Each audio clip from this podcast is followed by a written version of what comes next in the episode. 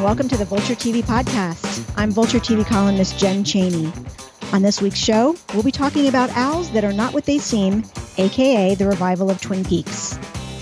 Our friend, TV editor Gazelle Emami, is away this week, but I'm here with New York Magazine TV critic Matt Zoller Seitz. Hey, Matt. Hi, Jen. Hi. So, we're going to be talking Twin Peaks, and there's certainly plenty to discuss there. But first, we wanted to do this week's prompt, which comes to us from a listener, Bailey Bennett, who emailed us to comment and ask about ambiguous endings. Given how much Twin Peaks traffics in ambiguity, it seemed like a perfect time to address this. She writes I've been thinking about this after watching the final moments of this season's finale of Master of None. Aziz Ansari says he wanted to leave the ending, quote, purposely ambiguous, and that he wanted to leave it up to interpretation for the viewer. But can this be viewed in some way as laziness on behalf of the writer? It's something that's come up many times before, even in a situation like The Sopranos finale. Even if a writer creator wants to leave his or her ending up for interpretation, shouldn't they themselves know what the ending is intended to mean? Well, I would start by saying I think in both those cases, I think the showrunners and writers do know what they intended. They just don't necessarily want to tell the viewer right away because they want people to be able to interpret it as they wish. I mean, uh, Aziz Ansari was at Vulture Festival recently, and I interviewed him and I asked him about the finale, and he, you know, some people were thinking that that last moment between Dev and Francesca is is actually just uh, like a memory of of something that happens earlier in the season. And he noted, well, no, that's actually not right because they're not wearing the same clothes that they were in the earlier scene. So he was willing to say, I'm going to tell you it's not this, but mm-hmm. he's not mm-hmm. necessarily willing to say, here's exactly what this means going forward. And and I don't think that's necessarily laziness. It's just uh, because he knows what he meant. meant. He just doesn't want to color what other people might think about it.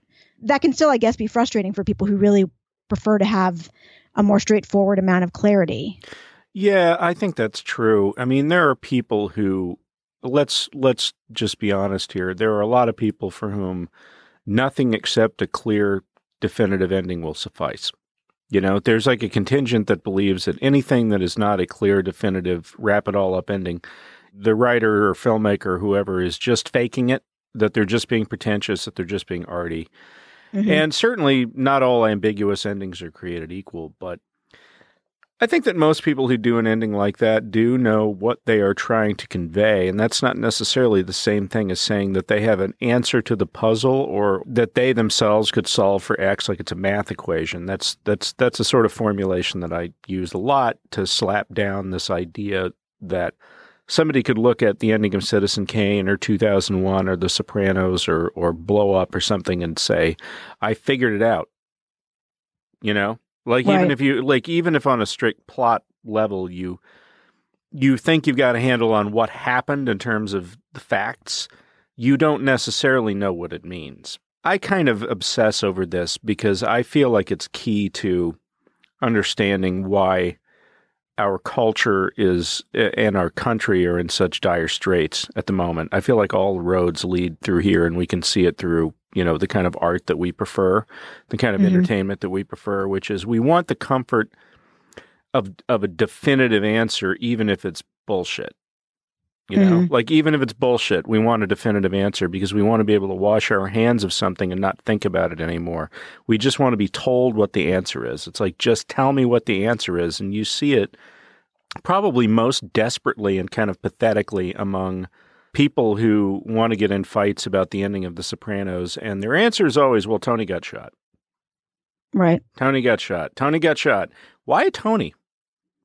Why Tony and not somebody else? Why at that particular moment when the they had basically wiped out pretty much all of the people who conceivably would have the means and wherewithal to kill Tony. I mean, I could I could go on about this all day, God knows, but you know, like it, like I think it's all an alternative to facing the horrible fact that you don't know what it means. It's up to mm-hmm. you to create the meaning, and you're never going to get validation from David Chase. You're never going to get validation from anybody except your like-minded friends. And I think that's a little too uh, like I, I this is like sounds really crazy, but I think this is like comparable to not knowing what happens after you die. not knowing if mm-hmm. there's a God, like not knowing the answer to all of these really big questions. I think people hate it that they that they that they can't tune into a television show or or watch a movie or read a book and and and have to have to like live with it and think about it for the rest of their lives and never really know the answer. Like not knowing the answer makes people angry. Right. Eh, well, I do think though there's a difference between you know, we don't know if there's going to be another season of Master of None at this point. They haven't decided. But I think there's a, also a difference between an ambiguous ending at the end of a season versus an ambiguous ending at the end of a series like The Sopranos or Mad Men or something like that, where there's been so much buildup and there's more of a desire, I think, to have a clear sense of what the writer's intentions were. Not to say that there's not room for ambiguity there because I, I never really had a problem with the Sopranos ending, for example. But I but I think there's a different level of expectation when you're like, I've been watching the show for six years and and then did my TV break? you know? yeah, there's that, but yeah, there's that, but there's also I would have to disagree with you a little bit about that formulation because I think that the shows that have done ambiguous endings are ones that have had moments of ambiguity or deliberate lack of resolution before.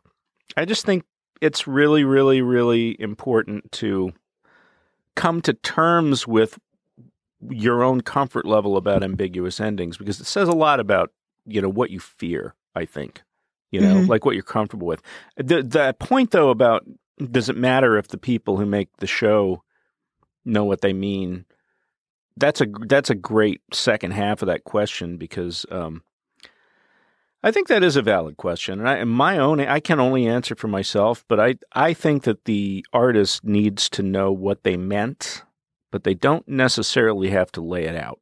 Like I you know like I don't think they have to sort of spoon feed it to us. I think, and I think David Chase is well within his rights to say something that's a little vague, like. I wanted the ending to communicate that uh, life was precious and could be ripped from us at any moment without warning. But of course, that's a kind of answer that leads uh, uh, people to go, well, I guess that means Tony got shot in the diner, you know, which is not what he's getting at. right. So.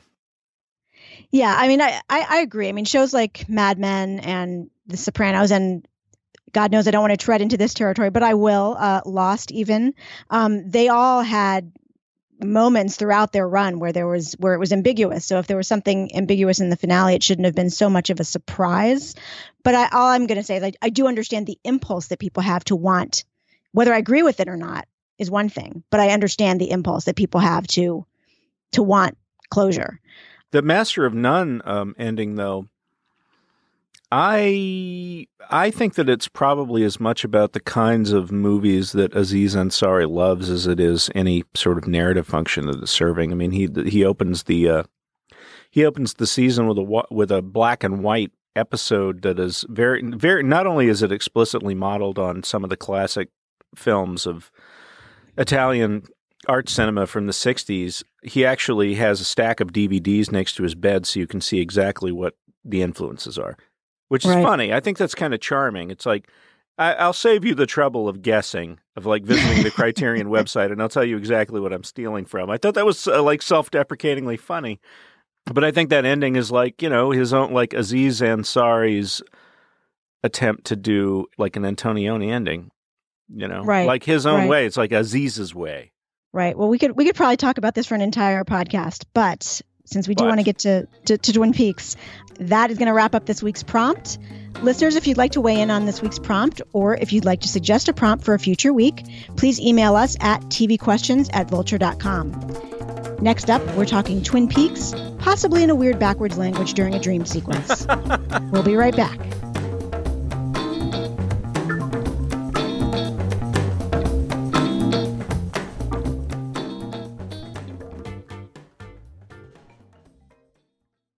After months, years really, of hype and anticipation, Twin Peaks has returned to television after a 26 year absence. The 18 episode season has begun on Showtime, where it's being driven by its original creators, Mark Frost and David Lynch, with all 18 episodes directed by Lynch. A continuing look at what happened to Agent Dale Cooper, the residents of Twin Peaks, and an emerging ensemble of new characters, it is as bizarre, disturbing, patience testing, and deliberately absurd as we might have expected, maybe even more so.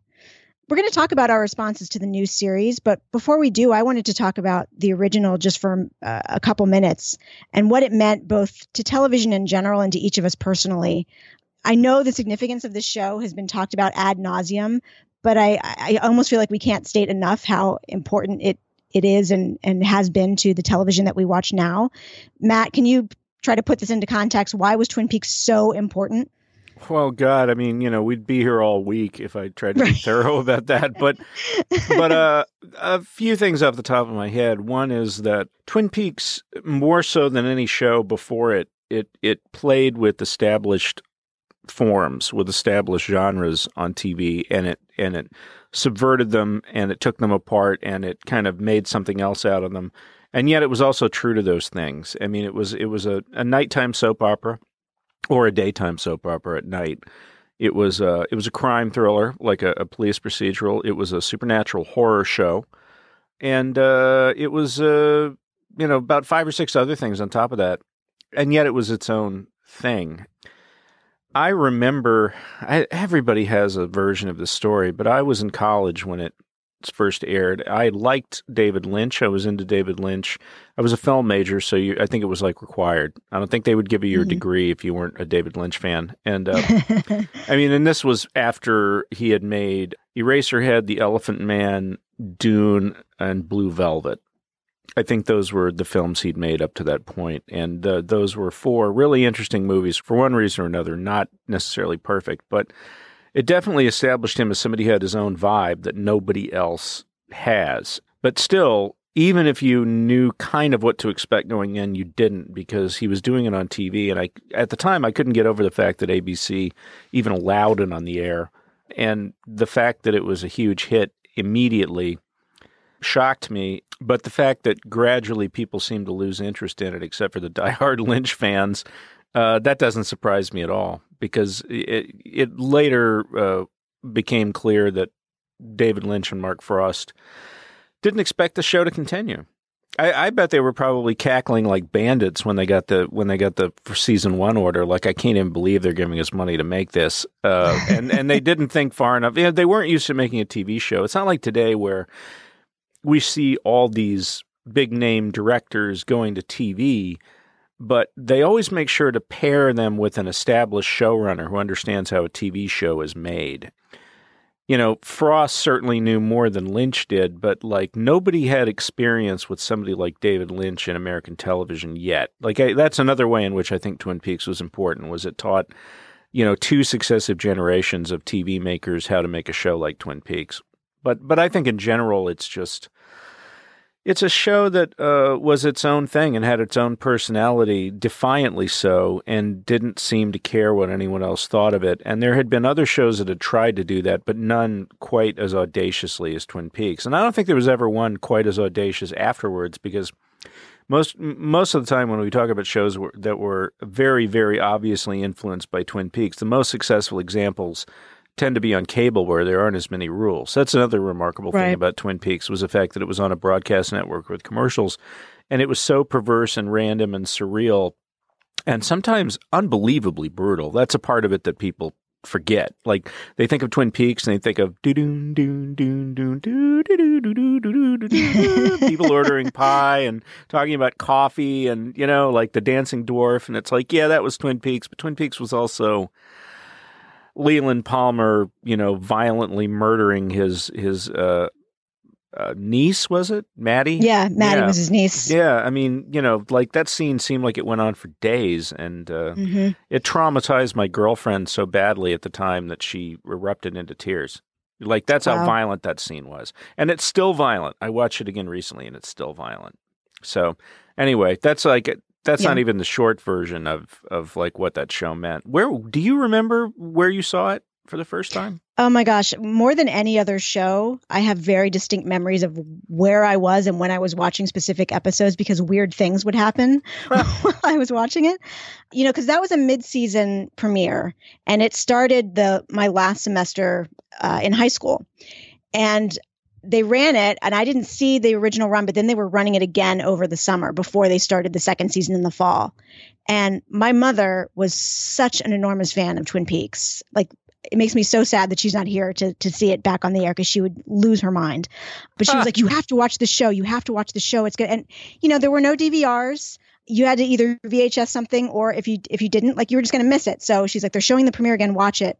And while the premiere was airing, there was a thunderstorm and the power went out. Oh my god! Like midway through it, and we had one of those like little tiny like crank TVs that you use when that, that run on a battery kind of thing. With, my mom like, you how, have to watch the how, second half. How so David, was, how David Lynchian. Yes, and so I was watching on this like you know very tiny little square um, to see what happened in the second hour. And I remember the premiere of the the second season. You know, I live and still do live in the Washington D.C. area, and they preempted that premiere because the ABC affiliate had the rights to show the Washington Redskins game. Oh. So the entire time that football game is on across the bottom, it's like Twin Peaks will air at 12:30 a.m. because we have we are airing this football game. So people were mad. But what that meant is that you had to, and it was a two-hour premiere. So I was up until 2:30 in the morning, oh. and ah. as, as, I'm sure you remember, the last scene of that premiere is that horrible like Ronette Pulaski kind of starting to remember things in the train. Yeah. So I went to bed with that imagery in my head, and I did not sleep well. so yeah, I mean, and it was it was in college really for me too, but my, the beginning of my college experience that it was a it was a phenomenon, and but it was such a quick, like you said, flame out. Like there was enormous interest in the beginning, and people were still watching it. Like the, even toward the end, the the millions of people watching it would be great numbers by today's standards, but were not that great um, back then. Right. But I feel like what happened was the people who who stuck with it were the kind of people who, as you implied, would go on to want to make television. Who, you know, we, we talk now about are we getting influencers to watch something? Like everybody who watched Twin Peaks who stuck with it was an influencer and they didn't know it yet. Well, in fact, David Lynch, I did an interview with David Lynch for, for New York Magazine uh, when it was first announced that there was going to be a new Twin Peaks. And it, the whole interview was just about how important Twin Peaks was. And he, he talked about all of the things that he you know, paid homage to slash ripped off from Twin Peaks, including the shots of the wind moving through the trees and uh, the dream stuff. You know, the dreams were pretty pretty clearly using Twin Peaks dream sequences as a model, but also the interest in psychoanalysis and the sort of Freudian Jungian unconscious and the and the and the ratio of absurd, almost farcical comedy uh, to brutal violence. I mean, really a lot. Yeah. I mean, so it's interesting now, you know, because Twin Peaks being back on Showtime, it's competing against American Gods and The Leftovers, two shows that I think certainly take pages from from Twin Peaks. Um, so it's like Without a whole a night of weird programming, thanks to that show. Well, let's start talking about the new the new episodes. You know, you wrote a review after watching. I think did you watch all four when you wrote your review, or just the first two hours? I watched the first two. I watched very closely but I think like a lot of people, I I got word fairly late in the day that uh, Showtime had decided to put up three and four. So I was looking at you know two hours of watching Twin Peaks, and then another two hours of watching Twin Peaks, and then then you're four hours deep into it, and you got to write your review before dawn. So three and four, I didn't I didn't watch as closely as I did one and two you know, which isn't to say I wasn't paying full attention. I'm just saying by that point I was so tired that I don't think I was getting an accurate read on what was happening. But right. my overall response to it was holy crap, this is like the original Twin Peaks times all the other movies David Lynch made after Twin Peaks, which were right. as as I as I've written in, you know, all of my pieces the thing people had to bear in mind as they came into this thing was David Lynch is not the same director that he was in 1990. That's not to say he's better or worse. It's just he's even more David Lynch, if such a thing is possible. And you look at something like Lost Highway, Mulholland Drive, and Inland Empire, which are the three most recent features he's made. And the last one was was released 11 years ago. I mean, it's not right, like he just yeah. made released a new one last year. I mean, he's had 11 years to to sort of gestate even more. This feels like he's combining the the incredibly unrelenting, austere sort of surrealist, abstract quality that you see in some of his later films with the familiarity of Twin Peaks, which is really interesting. It's hitting all those beats that you want Twin Peaks to hit. It's bringing back the familiar characters, the familiar settings, the music, and all of that stuff. But it's it's kind of twisting them inside and out and I think the opening credits are the key to understanding the difference between the two Twin Peakses. And that is, you know, you hear the music playing. It's the, it's basically the same score, Angelo Badalamenti's score, and you're seeing the familiar imagery of the waterfall and uh, other things that weren't in the original credits, like the red curtains and the and the zigzag pattern on the floor of the red room. Right. But they're but they're shown from weird angles. The curtains are not just still curtains; they're billowing like in a very weird, un, uh, unreal kind of way. the The waterfall is photographed not from head on or even sort of like from a normal perspective, but looking directly over the falls so that it looks like it's a fire hose that's spraying out water you know? And i think it's mm-hmm. it's sort of like in a way it's almost like a metaphor for the way david lynch is approaching the twin peaks universe now 25 plus years later which is he's he's got a different angle. Like he's literally got a new angle on this i think. Right. You know yeah, one mean? of yeah i do. And one of the things that's interesting to me about that is i feel like a lot of what the whole show, at least so far, is doing is playing with ideas of memory, which is what a reboot does. You know, when you, you go back to watch a show that's come back and you have certain expectations, oh, it's going to feel like it felt 18 years ago or whatever. And it usually doesn't. But he's really directly and, and, at the same time indirectly addressing that idea. And I felt it most strongly in the fourth episode, which I just absolutely loved. That was the least dark of the first four uh, and the one that had the most sense of humor. yeah, for sure. Did. Hello. Um, uh, well, we have to talk about that, but um, yeah. But there were moments in that, like where you know Bobby walks into, who's now a police officer of all things, walks into the conference room and he sees that picture of Laura and just starts crying. crying. It's bringing back memories. Yeah, like Sheriff Andy in the in the pilot. Right, right with all the doppelgangers and just like it, it's really asking you like is what you see really what you think you see or are you seeing something else? And the show has always kind of asked you that. Mm-hmm. but i feel like it's addressing that now that it's doing it within the context of being both new and familiar. It's just it's a really fascinating experience i think. Yeah i think it is. And that's a good point about about the way it's about memory.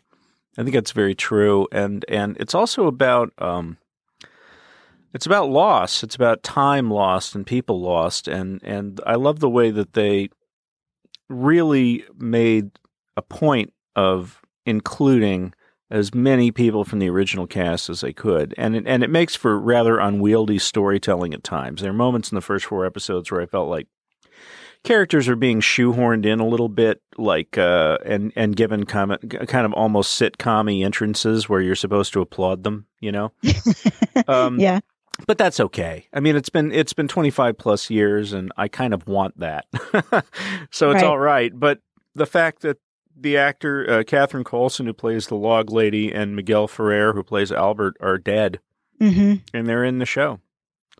Well, with uh, Coulson in particular, yeah, can, I didn't know she, she was. I didn't know they got to her before she passed. Yeah, she obviously she died of, of cancer in 2015, I think it was, but she had shot um, some scenes for this and and is clearly ill in real life as well as the character. And there's something like terribly poignant about watching those moments. And there's other people who, uh, you know, Warren Frost has died since then, but he had shot his scenes. But it, but there's also that feeling of like, gosh, a lot of these people are are not with us anymore, but this is making their spirits still kind of be here in this weird way. Yeah, and it's really it's really lovely because David Lynch for the most part is not thought of as a warm, compassionate filmmaker, but I think he is in his way.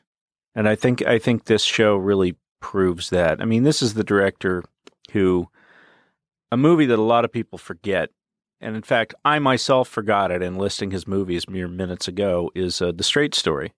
Right. His film from 1999, which is Richard Farnsworth plays an elderly man who goes to visit his dying brother uh, in the next county, and uh, he dr- decides to go there by driving a tractor, like you know, like 12 miles an hour. The whole movie, this old, the movie's about an old man driving a tractor. I don't think you get much more uncommercial than that. But that's a very, uh, very uh, uh, compassionate, thoughtful movie about age, about mortality, and about death, and and uh, and the need to uh, make a heroic gesture, even though it may be futile in the greater scheme of things. but there are elements of that throughout Lynch, and and one aspect that I think uh, that has been misunderstood about Lynch is, um, and I probably said this myself at one point or another, but evil tends to make a much stronger impression than good in a lot of his work. Like when you think Mhm. of Blue Velvet, you don't think of Jeffrey, you think of Frank Booth.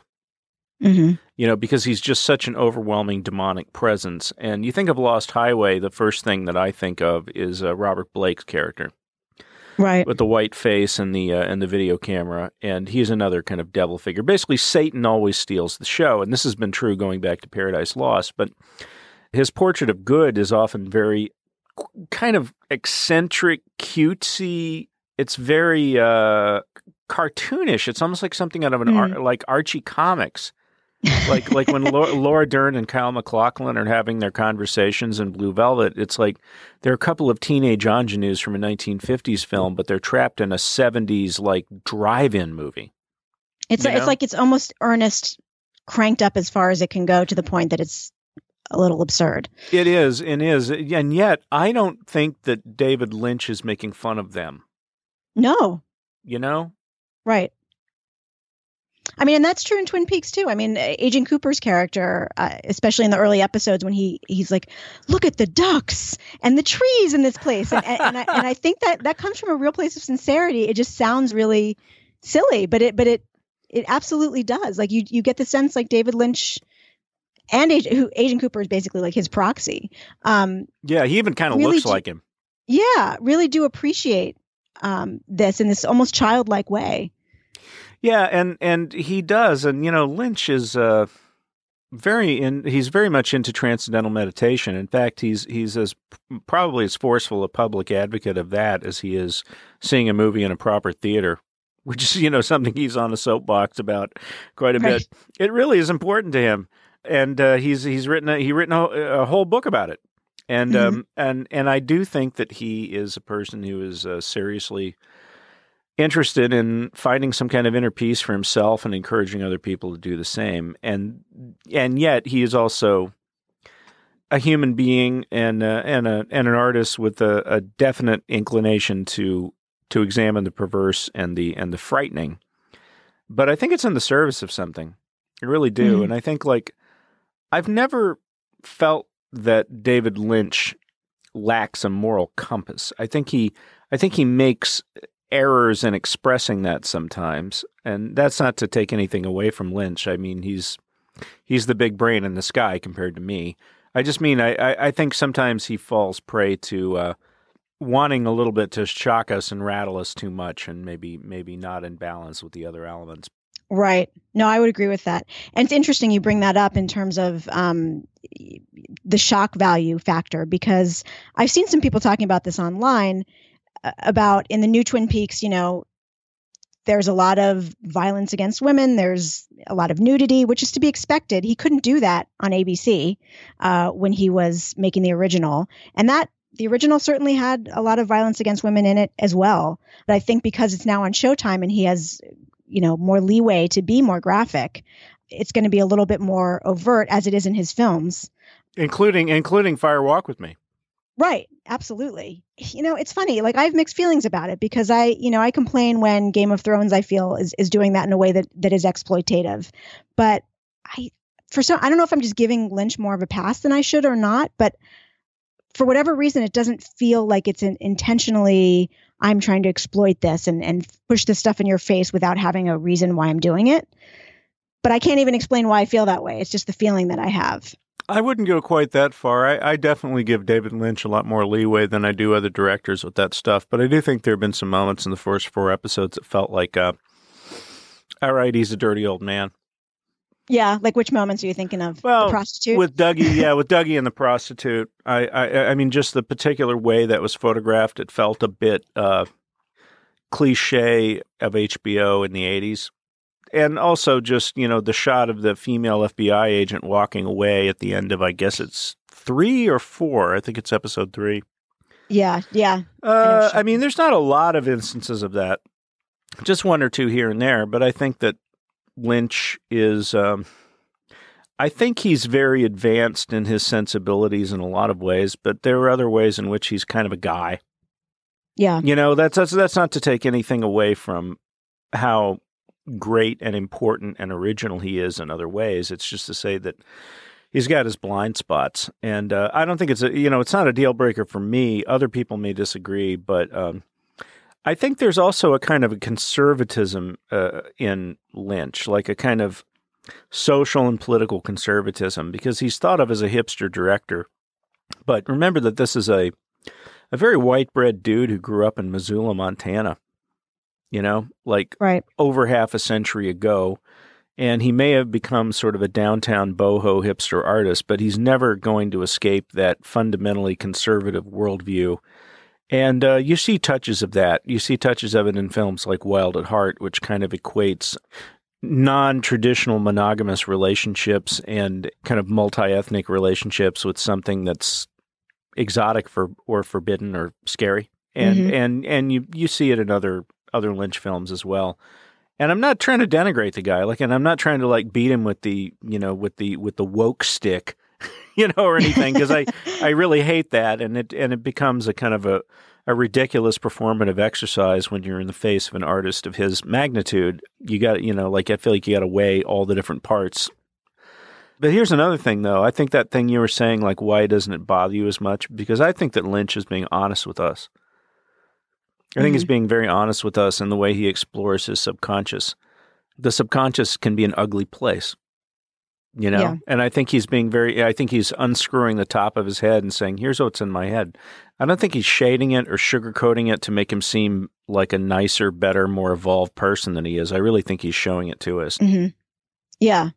No, absolutely. I mean, at the same time, though, you know, did that prostitute have to be naked throughout all of those sequences? Uh, you know, Clearly not. Clearly not. Yeah, I mean, you know, this is a guy who, in the original run of Twin Peaks, he contrived a, a scene to let him. Uh, you know, he, at the time he was, you know, twenty five years younger, but he ga- he gave himself a scene where he got to make out with a twenty five year old.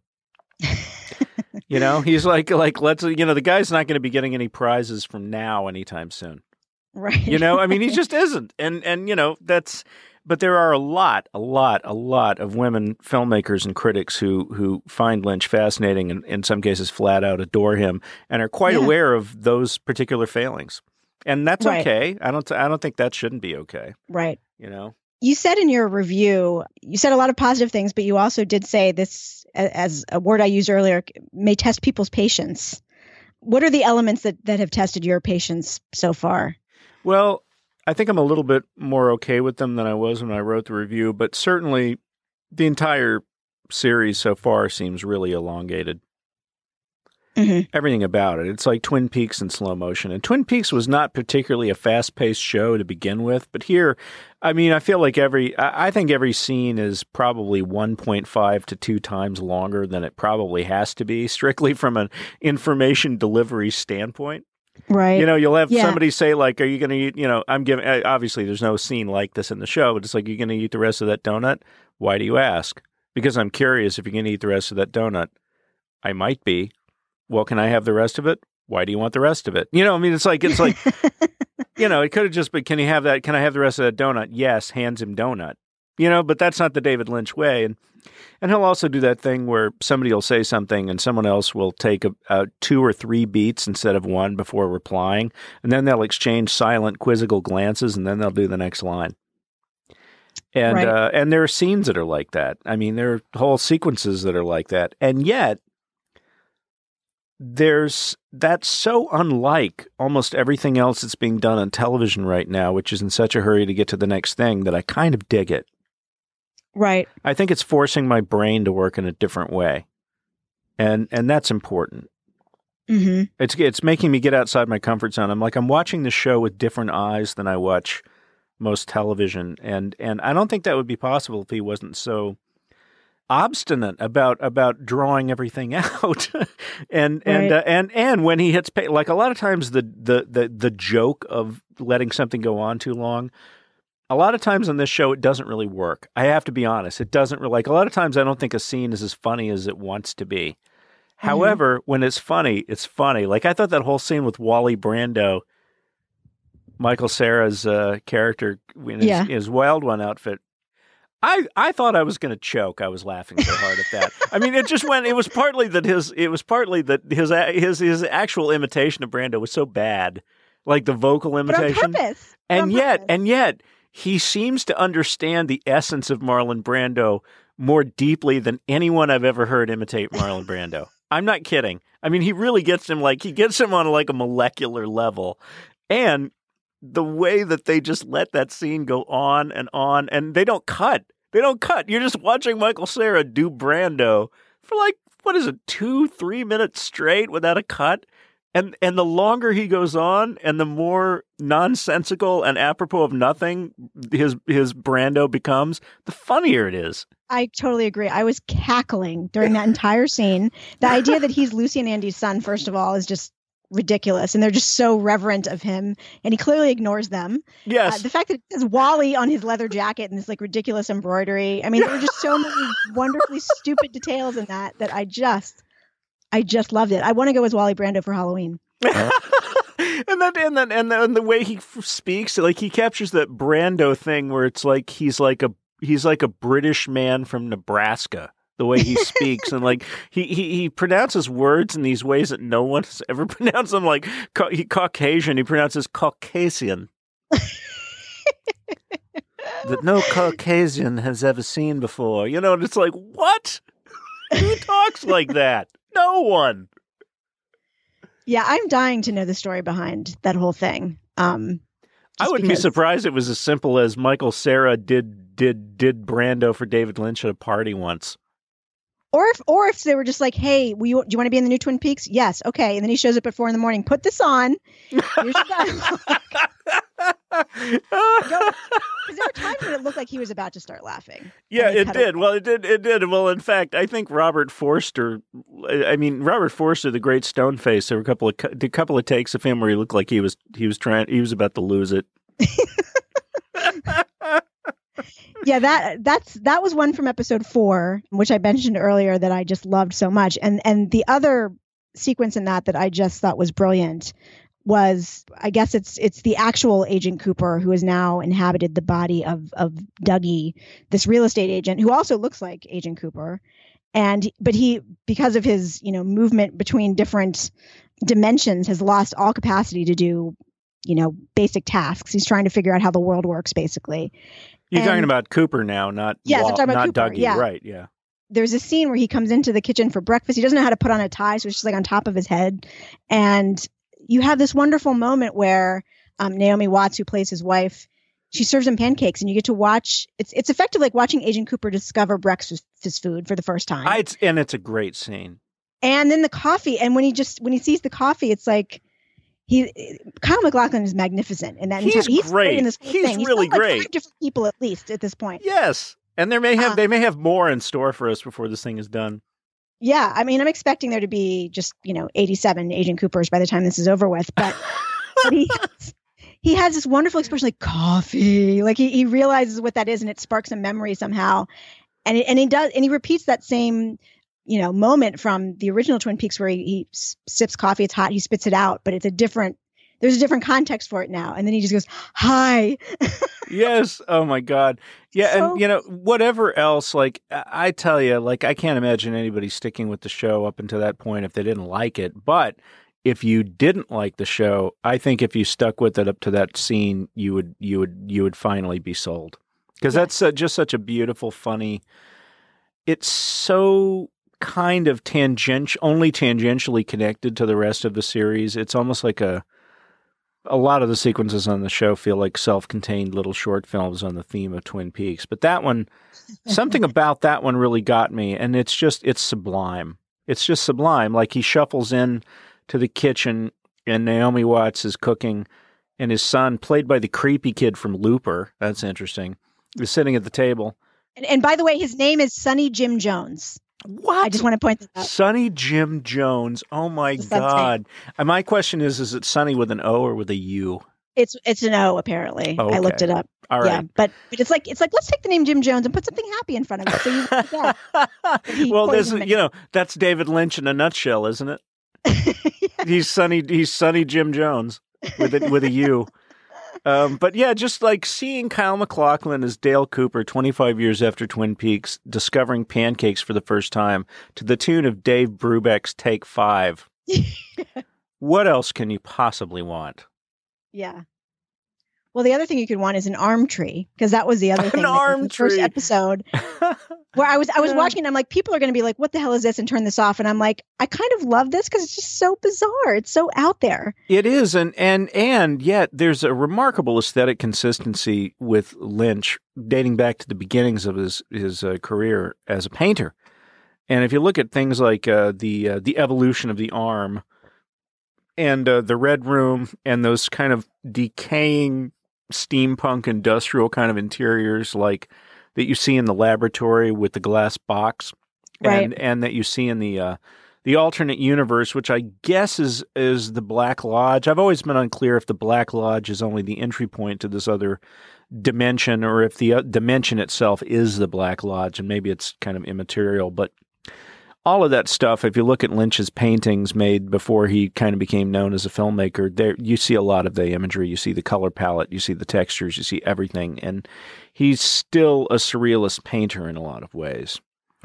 And um, he's still uh, uh, uh, kind of a a trance like musician, and I don't think it's um, I don't think it's a coincidence that so many of the music cues on the original Twin Peaks, but also in this one, sound like something that would be playing while you got a hot stone massage at a spa. You know, I mean, they're really like like repetitive, gentle, droning kind of music that's meant to sort of contribute to an out of body experience. And the theme to Twin Peaks, Angelo Badalamenti's theme, is is itself a meditative work. Like I Mhm. really think it's supposed to induce meditation, and the imagery that accompanies it is meditative imagery. I mean, there's waterfalls and there's forests and there's shots of like empty roads with no one on it, and and they're things that are meant to sort of center your mind and take you into some other non-rational place. And then at the end of each episode, he plays you out with a with a with basically a, a, a little music documentary. It's like all of a sudden, it's like it's Austin City Limits or or you know American Bandstand. It's like let's watch like let's watch a band play, but the music is always a sort of a trance-like hypnotic piece of pop, right. and it's gentle. Have you noticed that? Mhm. Like it's gentle. Like he hasn't ended with a sinister work of music yet. It's always a very reassuring piece. Right. It's almost like he's like he's the Mister Rogers of surrealism. Like he's you're going and you enter the land of make believe and then you leave it, and he always makes sure that you feel good about it. Right. You know? What's interesting is I, I, I suspect that based on how things have gone so far, that all of us critics are going to be talking about the show a lot this summer. Yeah. But I have a feeling that's going to be disproportionate to I don't know how many people are actually watching it. Like the the Nielsen ratings on the first episode, which are only a very small snapshot because a lot of people will watch these things later down the line. But the same day was like 506,000 people watched, uh, and that was actually less than watched The Leftovers and American Gods, not by a lot, but by a little.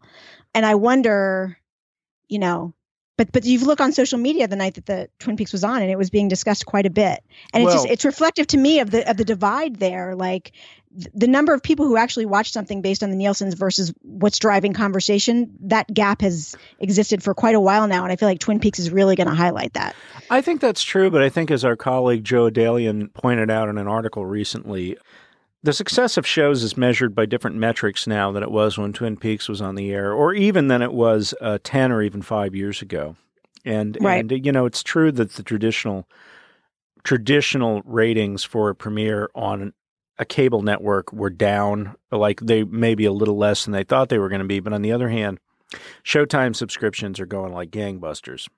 Right. And I know a number of people personally who got Showtime subscriptions just to watch Twin Peaks. And in the end, the economics may work out. And and you also get this incredible like Showtime is a hero, a hero, a hero to me. They are a hero to me. They gave David Lynch the money to make 18 hours of television, the equivalent of nine feature films. His, his way, they gave him Final Cut there was that moment where he was playing chicken with them because he didn't feel like I, I, was unclear if they weren't paying him enough or if they weren't giving him a big enough budget. Who knows? You know, tomato, tomato. But they paid up. You know, mm-hmm. he came back and he directed the entire thing, and like this has never happened before. I keep I keep telling people this. This has never happened before. This is like this is like, you know, he's like a Pedro Almodovar or a a Woody Allen or uh, uh, you know he's like somebody who's a darling for certain people and completely irrelevant to everybody else. Mm-hmm. And they don't get this kind of budget and this kind of freedom usually. You know, you have to be like David Fincher does, but that's right. a different story.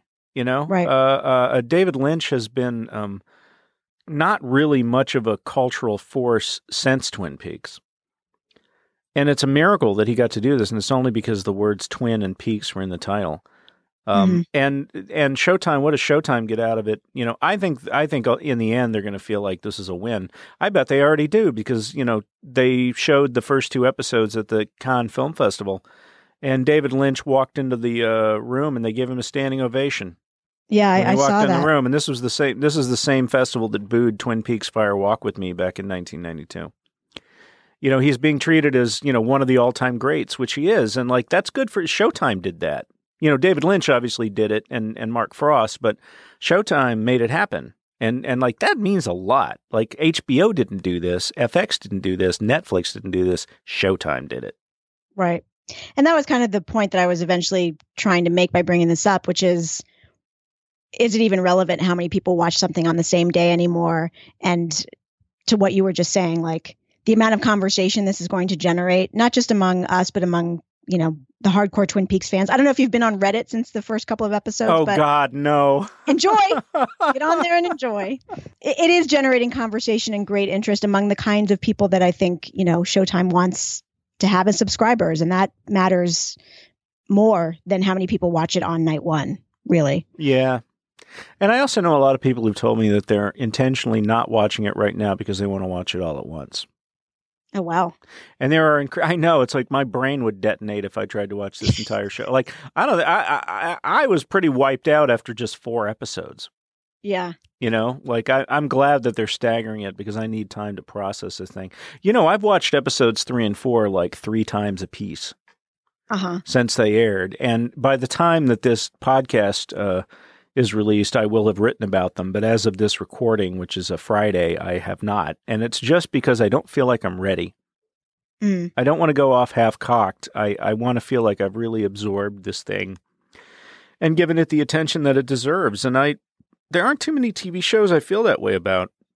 Mm-hmm. You know, like I feel like this show demands to be responded to on its own terms. And, uh, not by the usual metrics. And it's speaking its own language. You know, that's something that you you know, you've t- you've pointed out in your own writing about Twin Peaks, but also um, Laura Hudson, who's recapping the show, talked about this as well. But this idea of languages, like you know, language is important too. Language mm-hmm. and communication are very important to Lynch. Like I would say, at least as important as the uh, relationship between uh, dreams and reality. And uh, this idea that you can understand someone without actually speaking their language is something that recurs in all of his work. And you see it particularly in the Red Room, where these dream figures talk to Cooper and they're speaking this backwards language. Right. And uh, Cooper responds in regular dialogue. And they're speaking this, you know, language where they've recorded the lines forward and then they played it backwards. And when they walk forward, they were actually walking backwards on the set and so forth. And it's it's a really great, eerie, low tech way to suggest the uncanny. But what I found fascinating was, and this happened with the original show too. The more time I spent in that red room with Cooper, the less often I had to read the subtitles. Mm. I got to the point. I got to the point. It was just like when, like I uh, I can read French pretty well. I can't speak it very well at all. Like I would be embarrassed if I ever had to speak French with an actual French speaking person. but I can read it, and I can read when I'm watching a French film. I can follow along by reading the subtitles at first, but after a certain point, I'm not reading the subtitles anymore, and I'm maybe not getting every nuance, but I'm I'm getting the gist. I'm getting like mm-hmm. enough to understand what people are saying, and um, Lynch does that to us, and I think that I think Lynch is speaking a different language from the rest of us, but we understand him. And and and the more we concentrate on um, the emotion of what he's saying, and and the rhythm of it and the sound of it, the more we understand. And the words are not that important. Right. There is something primal about Twin Peaks. Yeah, I think. Yeah, and I think I think Lynch is. Um, he's inter- he's a dream interpreter. Mm-hmm. And I think like every uh, like a an interpreter of spoken language, I don't think he's getting everything. And I don't think he's communicating all of the nuances to us because it's impossible. Right. You know, because we're speaking a different language. Um, but but I, I, I, think he gets really close. I think he gets really close. And I also uh, think that um, I think that his films do make sense on a dream level. Mm-hmm. I don't think that uh, I don't think that characters like uh, like uh, Frank Booth or or any or Bob or any of the other demonic characters are just monsters. I think they're also manifestations of fear and guilt and uh, a kind of the reptilian brain and and I think they're they're like characters in a dream where you know they're they're characters and they're also symbols of our anxieties and it's not one way or the other way. Right. And I don't think, you know, and that's why I say like you can't solve Twin Peaks. I'm not saying that you can't understand how Twin Peaks functions. I'm saying, you know, you can you can sort of you can sort of make sense of it on the level of what's happening, like on a plot level, but the exact nature of what it all means is ultimately going to be up to us. Which brings us back to what we were talking about before.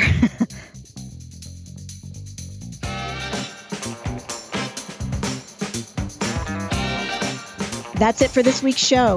The Vulture TV podcast is produced by Jordan Bell with engineering help from Efim Shapiro. Andy Bowers is our Chief Content Officer of the Panoply Network. I'm Jen Chaney, and you can find me on Twitter at ChaneyJ. I'm Matt Zoller Seitz, and you can find me uh, uh, with Ma- uh, Marlon Brando and Wally. Thanks for listening.